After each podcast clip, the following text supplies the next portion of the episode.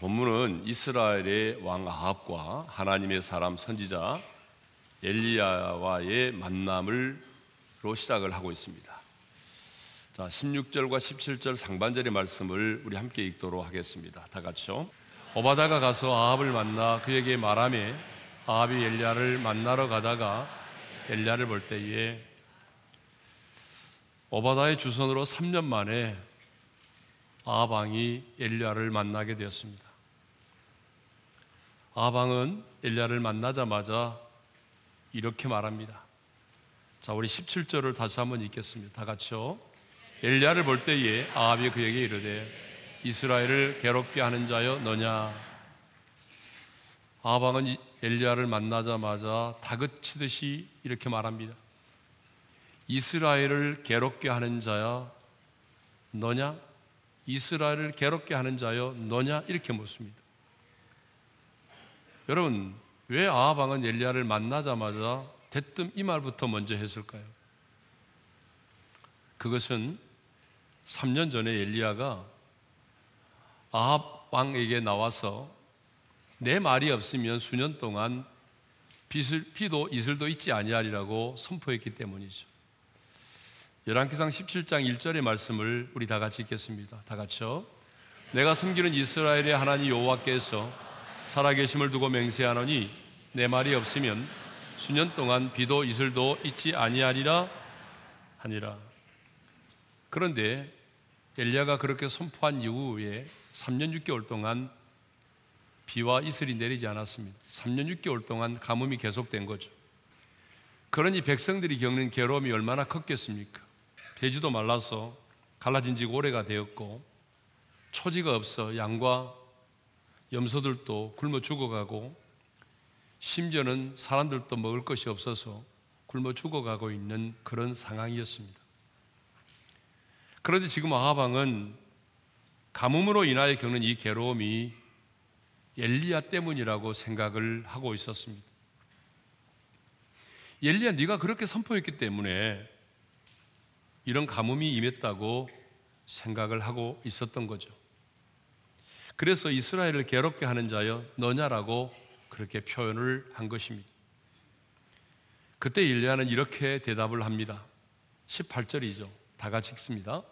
그가 대답하되 내가 이스라엘을 괴롭게 한 것이 아니라 당신과 당신의 아버지의 집이 괴롭게 하였으니 이는 여호와의 명령을 버렸고 당신이 바알들을 따랐습니다.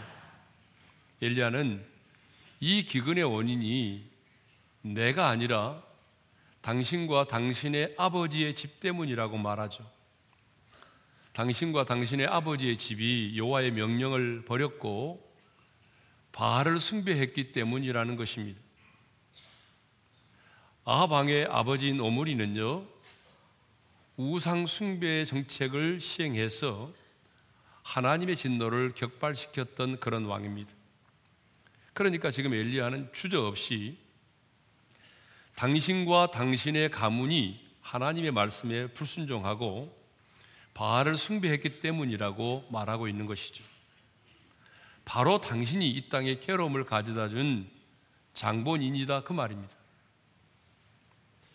엘리야는요 당시의 최고의 권력자요 자신을 잡아 죽이기 위해서 혈안이 되어 있었던 아합 왕에게 주저함이 없이 담대히 당신의 죄 때문이라고 그렇게 선포를 했습니다. 이것을 보게 되면 엘리야는요 권력 앞에 굴복하지 않았던 사람입니다. 오늘 이 시대에도 엘리야와 같은 하나님의 사람이 필요합니다. 죄를 죄라고 말할 수 있는 하나님의 사람이 필요합니다. 여러분 동성애는요 누가 뭐라고 해도 죄입니다. 물론 우리는 그 동성애자들도 품어야 되고 사랑해야 되고 그들을 위해서 기도해야 합니다. 그렇지만 동성애는 여러분 누가 뭐라고 그래도 죄입니다. 그러므로 차별금지법을 만들어서 동성애를, 동성애를 합법화 시키려고 하는 것은 하나님 앞에서 불의한 것입니다. 이것은 하나님의 창조의 질서를 부정하는 것이고 그리고 가정을 파괴하는 것이고 더 나아가 하나님의 나라를 대적하는 것입니다. 그런데 여러분 놀랍게도 우리 10대들의 경우는 지금 전혀 우리와 같은 생각을 하고 있지 않다는 것입니다. 지금 우리 10대들의 90%는 성은 하나님에 의해서 결정되는 것이 아니라 내 스스로 선택하는 것이라고 생각을 합니다. 내가 남성과 여성도 내가 선택하는 것이고 젠더 제3의 성도 내가 선택하는 것이라고 그렇게 생각을 하고 있습니다. 왜냐하면 공교육에서 많은 부분 그렇게 가르치고 있기 때문입니다. 하지만 하나님의 사람은 죄를 죄라고 말할 수 있어야 됩니다. 그런데 우리 크리스찬들 가운데서도 보게 되면 여러분 죄를 죄라고 말하지 않는 크리스찬들이 있어요. 하나님의 사람은 어떤 상황 가운데 있을지라도 두려움이 없이 담대히 죄는 죄다라고 말할 수 있어야 합니다. 이렇게 엘리야와 아하방과의 만남은 첫 순간부터 이 괴로움의 원인을 두고 서로 공방을 벌입니다. 그런데 문제는요, 아하방이 깨닫지 못했다는 것입니다. 분명히 자신과 자신의 아버지의 집이 우상을 숭배해서 이런 고통과 괴로움이 왔는데 아방은 그 사실을 깨닫지 못했다는 거죠. 아방은 굉장히 정치적 감각이 탁월하고 정치적인 일에는 굉장히 민감했던 사람이에요. 어떻게 알 수 있어요? 당시 번성했던 두로와 시돈의 왕이고 제사장의 딸인 이세벨을 자신의 아내로 맞이했다는 것입니다. 여러분 왜 아합 왕은요 하나님의 말씀을 어기면서까지 이방 여인을 자신의 아내로 취했을까요? 그것은 당시 최강이었던 아수르를 견제하기 위해서입니다. 아수르를 견제하기 위해서 당시 번성했던 페니키아, 고투로와 시돈의 왕의 딸을 자신의 부인으로 삼은 것입니다. 그러니까 정략적 결혼을 한 것이죠. 그래서인지 아방이 다스리던 그때가 가장 경제적으로 정치적으로 안정이 되었던 때입니다. 자, 이것을 보게 되면 아방은요, 굉장히 정치적 감각이 탁월했던 사람이죠. 그런데 문제는 뭐냐 그러면 영적으로는 너무나 우둔했던 사람이라는 거죠. 바알을 숭배하는 제사장의 딸을 자신의 아내로 맞아들이게 되면 자신만이 아니라 나라 전체가 우상숭배에 빠질 수 있다라고 하는 생각을 하지 못했던 것입니다. 뿐만 아니라 아방은 하나님께서 끊임없이 사람들을 보내서 음성을 들려주셨고 엘리야는 직접 수년 동안 비와 이슬이 내리지 않을 것이라고 경고했지만 그는 계속해서 우상을 숭배하였습니다. 아하방은 자신의 우상 숭배로 인하여 이런 엄청난 고통과 괴로움이 임했지만 그 사실을 알지 못하고 있었습니다. 아니 엘리야가 아하방을 만났을 때 당신과 당신의 아버지의 집이 여호와의 명령을 버렸고 당신이 바알을 따랐음이라고 분명하게 원인까지 지적을 해 주었지만 그럼에도 불구하고 아방은 깨닫지 못했습니다. 아방은 이렇게 영적으로 우둔했습니다. 정치적으로는 그렇게 예민하고 민감하게 행동했던 아방이 영적인 부분에 있어서는 너무나 우둔했던 사람이라는 거죠. 분명히 3년 6개월 동안 비가 내리지 않았던 것은 엘리야가 아니라 아합왕의 죄 때문이었습니다. 그렇다면 아합은 하나님께서 주신 그 고통의 시간 3년 6개월을 그 시간에 자신을 돌아보고 자신의 죄를 회개할 수 있어야만 했습니다. 그런데 아합왕은요 3년 6개월 하나님이 주신 그 고난의 시간을 회개하는 시간, 자신을 돌아보고 회개하는 시간으로 삼는 것이 아니라 도리어 엘리야에 대한 분노와 원망을 쌓아가고 있었습니다. 그러니까 아방은 하나님께서 허락하신 그 고난의 시간을 낭비했던 것입니다. 고난은 누구에게나 있습니다. 하나님의 섭리적 관점에서 주어지는 고난도 있고 내가 잘못을 해서 지은 내, 내가 지은 죄로 인하여 주어지는 고난도 있습니다. 어떤 고난이든지 간에 우리가 그 고난을 잘 받으면 고난을 잘 다루게 되면 우리는 그 고난을 통해서 깨달음도 얻을 수가 있고 그 고난을 통해서 내가 성숙해질 수도 있고 또 치유와 회복을 경험할 수도 있습니다. 그래서 성경은 고난이 우리에게 유익이라고 그렇게 말하고 있는 것이죠. 그런데 가장 불행한 것이 뭐예요? 여러분, 가장 불행한 것은 고난이 고난으로 끝을 맺는 것입니다. 고난도 힘든데 어떤 깨달음도 없이 어떤 변화도 없이 그냥 고난이 고난으로 끝을 맺는 거죠. 가장 안타까운 것은요, 고난의 시간이 인생의 낭비로 끝나버리는 것입니다. 아무튼 아하방은요, 정치적으로는 굉장히 민감했지만 영적으로는 우둔했습니다. 그래서 하나님께서 그에게 주신 회개할 수 있는 고난의 시간을 낭비했습니다. 도리어 그 고난의 시간에 마음이 더 강팍해졌어요. 그래서 하나님의 선지자들을 잡아 죽이고 엘리야를 잡아 죽이는 일에 혈안이 되어 있었던 것입니다. 저는 우리 오륜의 성도들이 뭐 세상의 일에는 세상의 유행에는 좀 이렇게 민감하지 못할지라도 하나님의 뜻을 분별하는 일에는 영적인 예민함을 갖기를 원합니다. 인생 가운데 고난이 닥쳐오고 이해할 수 없는 일이 생길 때에 왜 내 인생 가운데 이런 고난과 시련이 왔는지 여러분 분별할 수 있기를 바랍니다. 내 가정과 내 자녀를 향한 몸된 교회를 향한 마귀의 관계가 무엇인지도 영적인 예민함을 통하여 분별할 수 있기를 원합니다. 그런데 모든 일을 너무나 영적으로 예민하게 반응해서 인간의 책임을 회피하는 그런 어리석음을 범하는 사람도 또한 있습니다. 뭐 예를 들면은요, 배만 아파도 귀신 들렸다고 말하고, 공부만 못해도 귀신 들려서 공부 못한다고 말하고 멀미만 해도 귀신 들렸다고 말하고 그런 사람들이 있어요. 여러분 왜 공부를 못하겠어요? 누구 닮아서? 네? 그런데 괜히 귀신 때문이라고 말하고 이런 분들이 있거든요. 분명히 자기 자신이 잘못을 범해 놓고도 귀신 때문이라고 핑계대는 사람들이 있어요. 이것은 영적인 예민함이 아닙니다.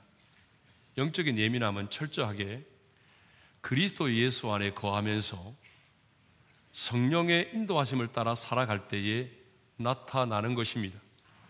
그리고 그 모든 것들은 반드시 기록된 말씀을 통해서 검증이 되어야 하는 것입니다. 아하방은 정치적으로는 굉장히 민감했지만 영적으로는 하나님의 징계 가운데서도 하나님의 뜻을 깨닫지 못할 정도로 우둔했던 사람입니다. 저는 우리 오륜의 모든 성도들이 영적으로 우둔한 사람이 되지 않기를 바랍니다. 매사에 성령의 인도하심을 따라 살면서 하나님의 선하시고 기뻐하시고 온전하신 뜻이 무엇인지를 분별할 수 있기를 바랍니다. 3년 6개월 동안 숨어 있던 엘리야는요, 드디어 이제 전쟁을 선포합니다. 19절의 말씀이죠. 우리 다 같이 읽겠습니다. 그런즉 사람을 보내 온 이스라엘과 이세벨의 상에서 먹는 바알의 선지자 450명과 아세라 선지자 400명을 갈멜산으로 모아 내게로 나오게 하소서. 엘리야는 지금 아합 왕에게 이제 사람을 보내 가지고 바알의 선지자 450명, 아세라를 섬기는 선지자 400명을 갈멜산으로 모아서 내게로 나오게 하라고 말합니다. 무슨 말입니까? 이제 우상을 숭배하는 선지자들과 영적 대결을 벌이겠다는 것입니다. 다른 말로 말하면 엘리야가 지금 영적 전쟁을 선포한 것입니다. 그렇습니다. 여러분, 우리의 삶은요, 영적 전쟁입니다. 성경 어느 곳에 봐도 영적 전쟁이라는 말은 성경에 기록되어 있지 않아요. 하지만 성경은 우리의 삶이 영적인 전쟁임을 분명히 하고 있습니다. 그래서 성도된 우리를 그리스도의 군사라고 표현하고 있고 우리 하나님을 전쟁에 능하신 분이라고 그렇게 말씀하고 있습니다. 뿐만 아니라 영적인 전쟁을 관념이 아닌 씨름이라고 말하고 있고 영적 전쟁의 싸움의 대상을 혈과 육이 아닌 이 세상의 통치자들과 권세자들과 어둠의 세상 주관자들과 하늘에 있는 악의 영들이라고 분명히 말씀하고 있습니다. 예배소서 6장 12절의 말씀을 읽겠습니다. 다 같이요.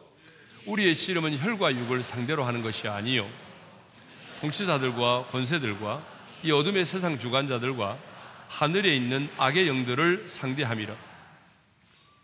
분명히 우리가 싸워야 될 주적이 누구인지를 말해주고 있습니다. 여러분 싸우면은요 주적이 분명해야 돼요. 주적이 분명하지 않으면 싸움의 대상이 누군지를 모르면 아군들끼리 서로 싸우게 되는 것입니다. 여러분 한국 교회를 보십시오. 한국 교회를 보게 되면요 지금 진리 문제를 가지고 싸우는 교회는 별로 없습니다. 전부 다 진리 문제가 아닙니다. 예? 진리 문제가 아니고 여러분 진리가 아닌 다른 것을 가지고 피 터지게 싸우는 거죠. 예? 자, 성경은 우리의 삶이 영적 전쟁이기 때문에 우리의 원수인 마귀를 대적하라고 말하고 있어요. 야고보서 4장 7절의 말씀을 읽겠습니다. 다 같이요. 마귀를 대적하라. 그리하면 너희를 피하리라. 예배서서 6장 11절의 말씀도 읽겠습니다. 다 같이요. 마귀의 관계를 능히 대적하기 위하여 하나님의 전신 갑주를 입으라. 자, 이렇게 성경은 우리의 삶이 영적인 전쟁임을 분명히 하고 있습니다. 그러니까 오늘 여러분이 예수를 믿음으로 신분이 변화되고 하나님의 자녀가 되었다고 한다면 여러분이 의식하고 있든지 의식하고 있지 않든지 간에 상관없이 여러분의 의지와는 상관없이 여러분은 영적 전쟁의 한복판에 서 있는 것입니다. 그런데 많은 하나님의 사람들이 지금 자신이 보이지 않은 악한 영들과 치열한 영적 전쟁을 벌이고 있다는 사실을 의식하지 못하고 있습니다. 그러나 우리의 신앙에서, 우리 신앙생활에서 피할 수 없는 것이 바로 영적인 전쟁입니다. 왜냐하면 우리의 신앙생활 자체가 영적인 전쟁이기 때문이죠. 그러니까 예를 들면은 복음을 전해서 한 영혼을 구원하여 내는 것도 영적인 전쟁입니다. 여러분 전도도 영적인 전쟁이잖아요. 그죠? 뿐만 아니라 나의 정력과 나의 욕심을 십자가에 못 박고 내 자신을 부인하고 내가 오늘도 그 좁은 길 주님을 따라가고 있다면 이것도 역시 영적인 전쟁인 것입니다. 넓은 의미로 본다면 지금 예배를 드리는 이 시간도 이것도 영적인 전쟁을 치르고 있는 것입니다. 기도도 여러분 영적인 전쟁입니다. 근데 많은 성도들이요, 영적인 전쟁을 싫어합니다. 그러나 여러분 분명히 기억하십시오.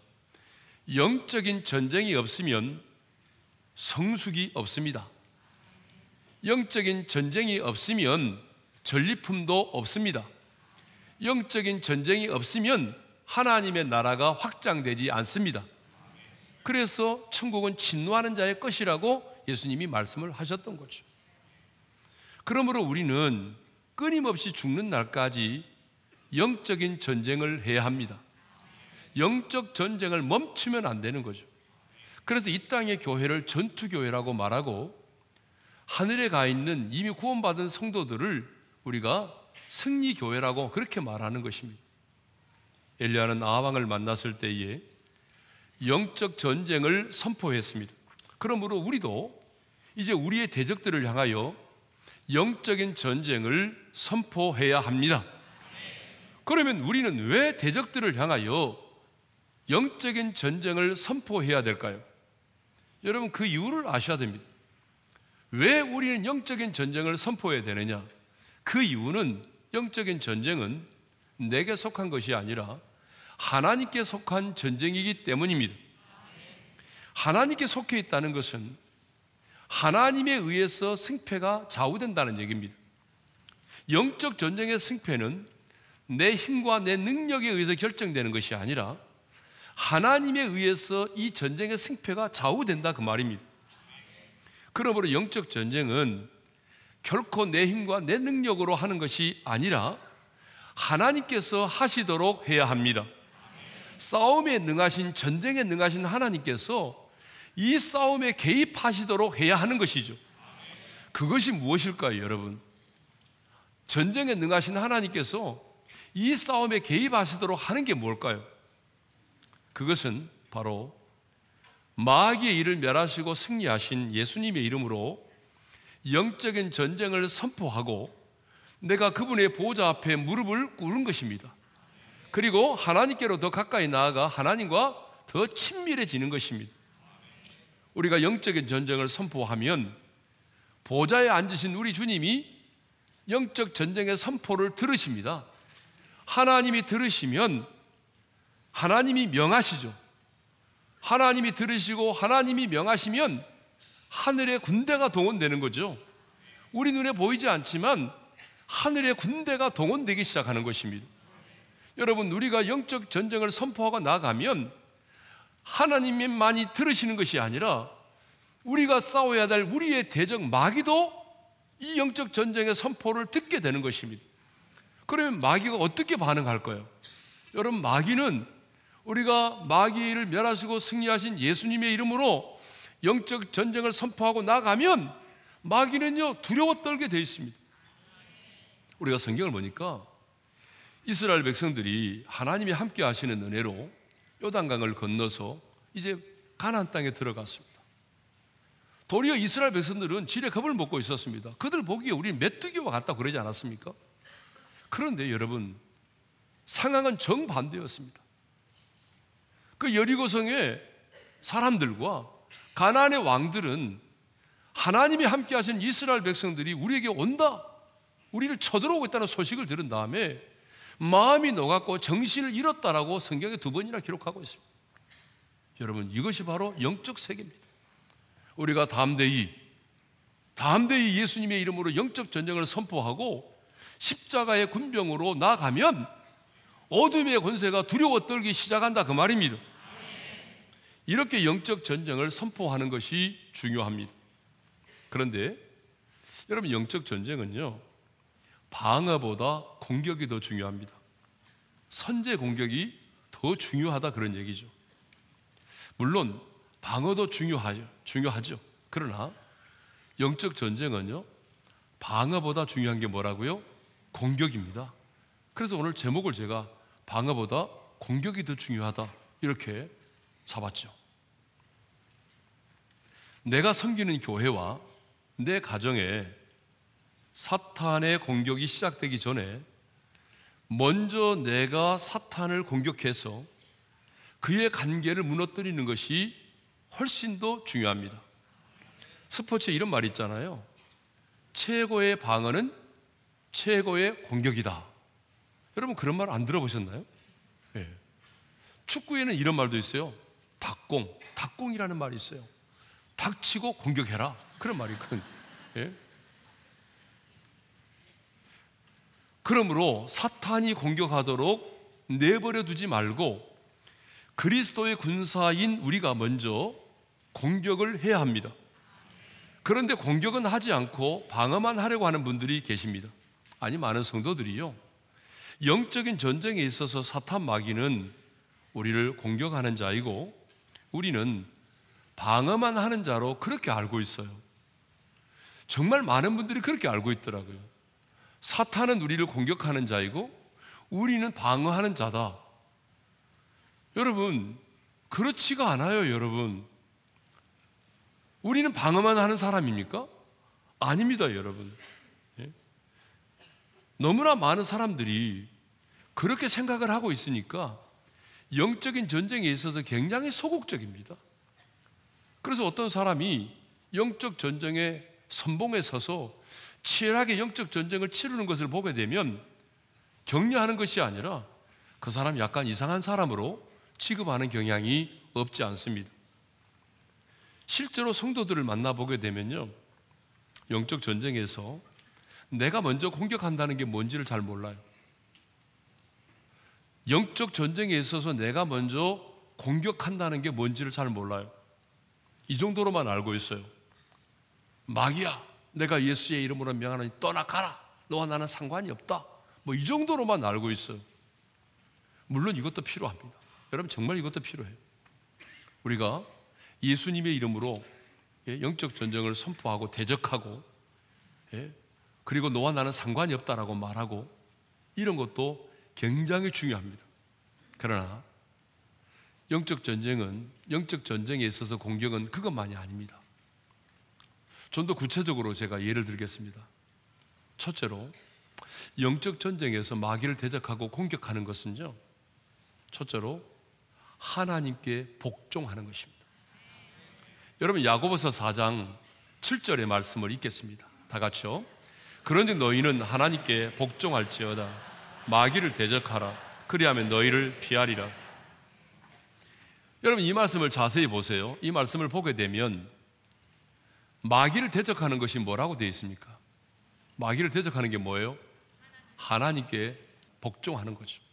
네. 여러분 마귀가 왜 우리를 공격할까요? 마귀가 우리를 공격하는 여러 가지 이유가 있어요. 그런데 가장 대표적인 것이 뭔지 아세요? 하나님의 말씀을 복종하지 못하도록 하기 위함입니다. 하나님의 말씀에 복종하지 못하도록 하기 위함이에요. 왜 그럴까요? 내가 하나님의 말씀에 복종하게 되면요. 순종하는 삶을 살게 되면 내 믿음이 성장하게 되고요. 내 믿음만 성장하는 것이 아니라 하나님의 뜻이 이루어지는 것입니다. 그리고 하나님의 말씀대로 살아가게 되면 내 믿음도 성장하고 하나님의 뜻이 이루어지고 하나님의 하나님 되심이 드러나기 때문에 마귀는 우리로 하여금 하나님의 말씀에 복종하지 못하도록 하는 것이죠. 여러분 또 이것도 아세요? 우리가 하나님의 말씀을 듣기만 하고 순종하지 않고 불순종하는 삶을 살게 되면 영적인 세계에서는요, 마귀가 나를 공격할 수 있도록 기회를 만들어 주는 것입니다. 마귀가 나를 공격할 수 있도록 기회를 만들어 주는 거예요, 불순종은. 그러기 때문에 여러분, 우리는 하나님의 말씀에 지체하지 말고 복종을 해야 됩니다. 하나님의 말씀대로 즉각적으로 순종하는 것이 뭐예요? 그게 곧 마귀를 대적하는 것이 되는 것입니다. 자, 두 번째로, 두 번째가 뭐냐 그러면요. 하나님의 말씀으로 내 생각을 채우는 거예요. 자, 성경을 보게 되면 마귀가 가른 유다의 마음에 예수를 팔려는 생각을 넣었다라고 되어 있어요. 요한복음 13장 2절 말씀이죠. 읽겠습니다. 다 같이요. 마귀가 벌써 시몬의 아들 가른 유다의 마음에 예수를 팔려는 생각을 넣었더라. 여러분 성경을 보게 되면요. 마귀가 가론 유다의 마음에 예수를 팔려는 생각을 넣었어요. 그러자 가론 유다가 어떻게 반응합니까? 예수를 팔기 위하여 일어나 떠납니다. 여러분, 생각은요, 가장 치열한 영적 전쟁이 일어나는 곳입니다. 그러므로 사탄은 언제나 가장 먼저 우리의 생각을 지배하고자 합니다. 영적 전쟁의 승패는요, 누가 그 생각의 고지를 먼저 점령하느냐에 달려 있는 것입니다. 그러므로 우리는 사탄이 내 안에 부정적인 생각, 음란한 생각, 파괴적인 생각, 두려움의 생각을 심어 넣기 이전에 하나님의 말씀을 먼저 넣어야 합니다. 하나님의 말씀을 채워야 합니다. 어둠의 영이 내 생각을 지배하기 전에 내가 그래서 그 말씀의 지배를 받아야 하는 것이죠. 저는 그래서요. 아침에 일어날 때 제가 여러 차례 얘기했잖아요. 이불 속에서 눈을 뜨기 바로 직전에 저는 마태복음 16장 16절을 먼저 고백합니다. 암송하죠. 구약의 역대상 29장 11절과 12절을 암송합니다. 로마서 8장 35절부터 39절의 말씀을 암송합니다. 눈 뜨기 전에 이불 속에 있을 때 여러분 이게 너무 중요합니다. 우리가 의식을 갖고 하루를 딱 시작하다 보게 되면 사탄이 가져다는 잡다한 생각들이 우리 안에 막 들어오기 시작합니다. 그래서 사탄이 내 안에 그런 생각을 심어주기 전에 먼저 하나님의 말씀으로 내 생각을 채우는 것입니다. 이것이 뭐예요? 방어가 아니라 이것이 공격입니다. 이것이 바로 선제 공격이에요. 세 번째는 새벽 기도로 하루를 시작을 하는 것입니다. 어떤 사람들은 어떤 놈이 새벽 기도 만들어 놨냐고 푸념하는 사람도 있는데 그렇게 말하면 안 됩니다. 왜냐하면 새벽 기도의 원조는 예수님이시거든요. 자, 마가복 1장 35절을 읽겠어요. 다 같이 읽겠습니다. 새벽 아직도 밝기 전에 예수께서 일어나 나가 한적한 곳으로 가서 거기서 기도하시더니 예. 우리 예수님이 새벽에 한적한 곳으로 가서 기도함으로 하루의 일과를 시작을 하셨습니다. 우리 예수님은 전능하신 하나님이시기 때문에 기도를 해 하지 않아도 됩니다. 그렇지만 육신의 몸을 입고 이 땅에 계시는 동안에 우리 예수님은 그렇게 바쁘고 피곤했지만은 한적한 곳으로 가서 새벽에 가장 먼저 하나님 아버지와 교제함으로 기도함으로 하루를 시작을 하셨습니다. 그렇다면 예수님을 닮기를 원하는 우리도 여러분 새벽에 가장 먼저 기도의 자리로 나가서 하나님과 교제함으로 하루를 시작해야 되지 않겠습니까? 여러분 우리가 하루 중에 누구를 만나게 되든지 주님 내가 오늘 누구를 만나게 될 터인데 그 만남 속에서 이런 일이 일어나기를 원합니다. 내가 무슨 말을 해야 될까요? 생각나게 해주세요. 여러분 이런 기도가 얼마나 중요한지 모릅니다. 저는 이것이 영적 전쟁에 있어서 방어가 아니라 선제 공격이라고 생각을 합니다. 사실 기도 자체는요, 방어가 아니라 공격입니다. 왜냐하면 기도가 뭐예요? 기도는 하나님께 나아가는 것이고, 하나님의 뜻을 아는 것이고, 하나님과 친밀해지는 것입니다. 하나님과 친밀해지면 하나님이 역사를 하는 거죠. 하나님이 그 전쟁에 개입을 하시는 겁니다.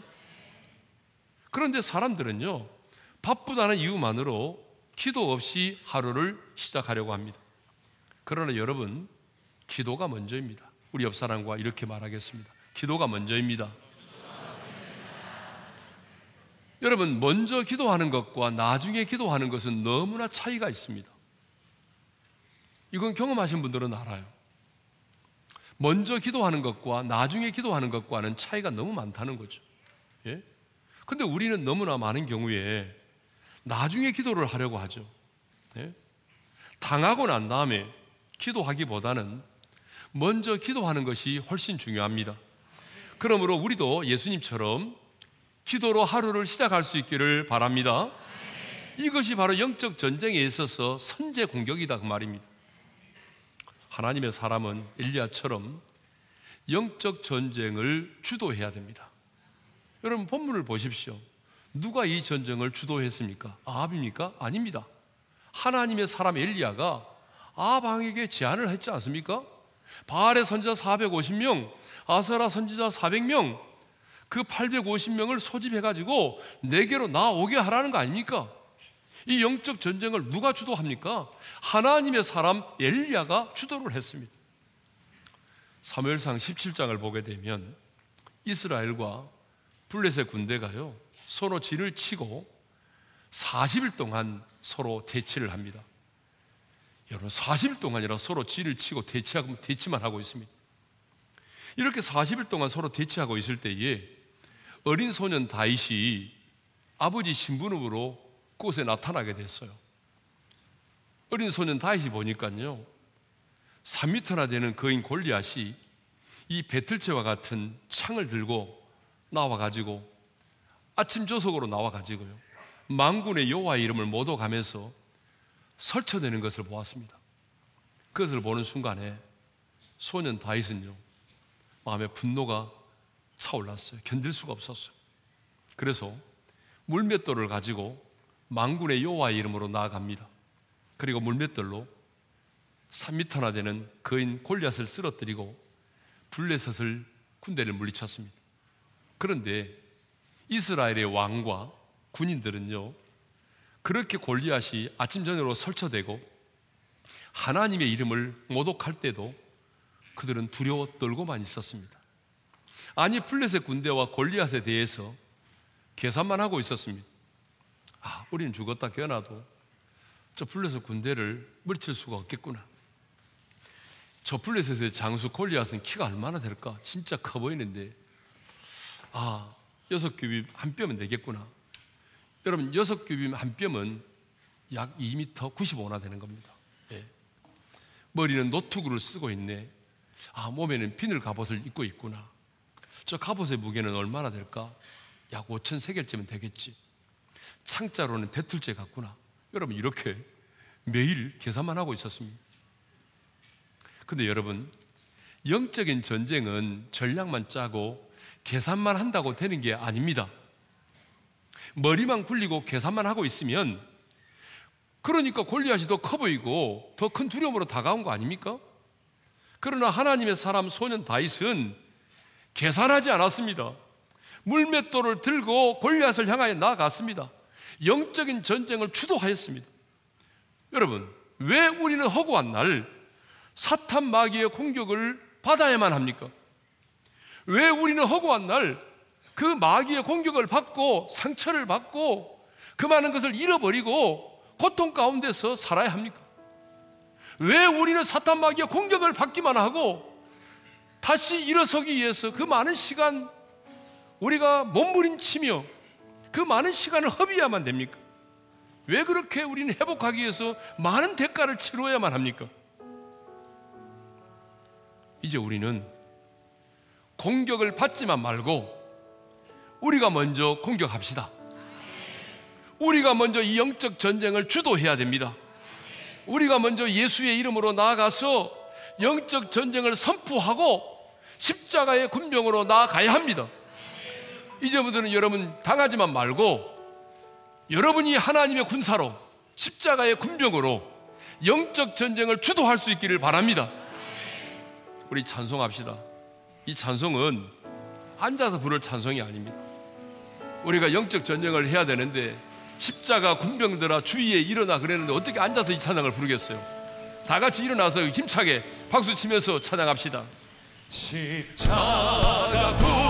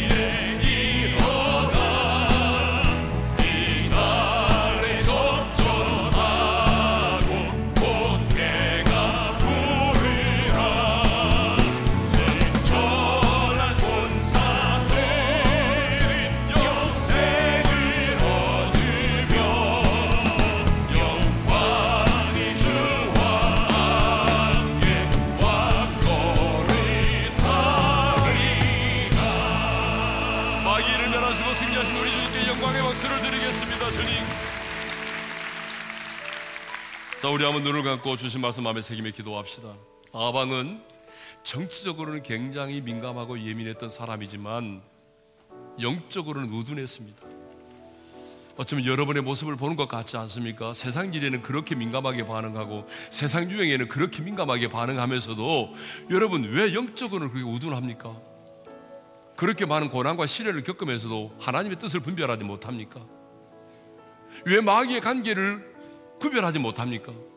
하나님, 내게 주어진 고난의 시간이 낭비로 끝나지 않게 하시고 하나님의 뜻을 분별할 수 있는 영적인 예민함을 내게 주옵소서. 이게 첫 번째 기도 제목입니다. 두 번째 기도 제목은 주님, 내가 지금까지 참 많이 당하고 살았는데 이제 당하지 않겠습니다. 영적 전쟁을 내가 주도하겠습니다. 십자가의 군병으로서 내가 영적 전쟁을 제가 주도하겠습니다. 마귀의 일을 멸하신 예수님의 이름으로 마귀를 대적하고 나아가겠습니다. 그리고 하나님이 내가 말씀하시면 내가 즉각적으로 그 말씀 앞에 복종하는 삶을 살겠습니다. 어둠의 영이 내 생각을 지배하기 전에 하나님의 말씀으로 내 생각을 지배하도록 하겠습니다. 새벽 기도로 하루의 일과를 시작하겠습니다. 이런 영적 전쟁의 선제 공격을 통해서 어둠의 권세가 우리 가정에 내 인생 가운데 우리 몸된 교회에 역사하지 못하도록 마귀의 관계를 능히 물리치고 승리하는 삶을 살겠습니다. 주님 도와주십시오. 우리 다 같이 이 두 가지 기도 제목을 붙들고 주여 한번 부른 다음에 합심으로 기도합시다. 주여! 할렐루야, 우리 아버지 하나님. 아방처럼 영적으로 우둔한 자들이 되지 않도록 도와주십시오.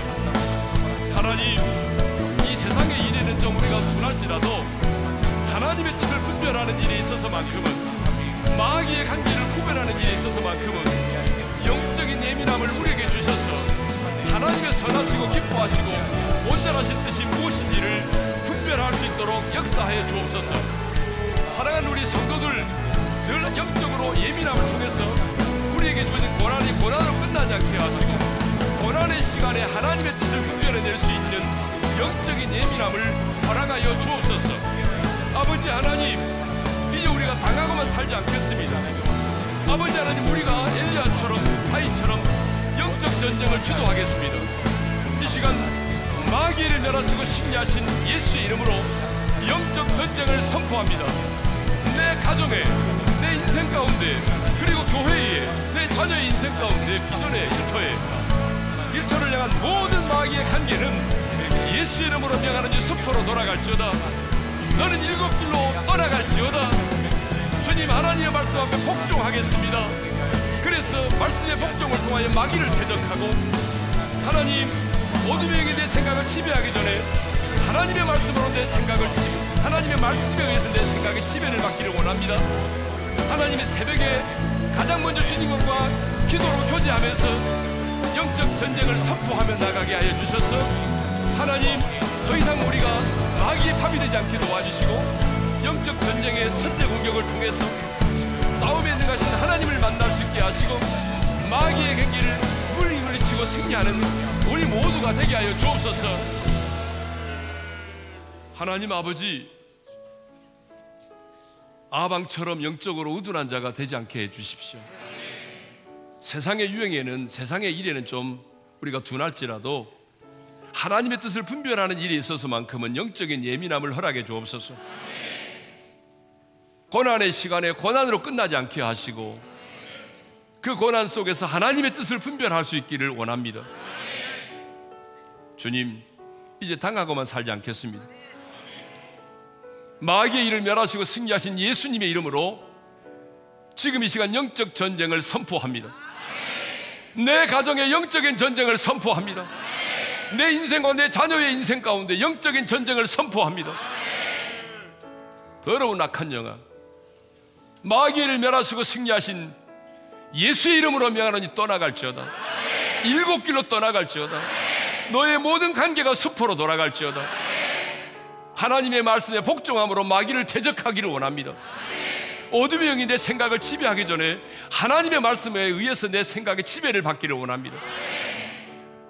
하루의 일과를 주님과 기도함으로 첫 시간 주님과 기도함으로 하나님과 동행함으로 마귀의 관계를 이겨내게 도와주옵소서.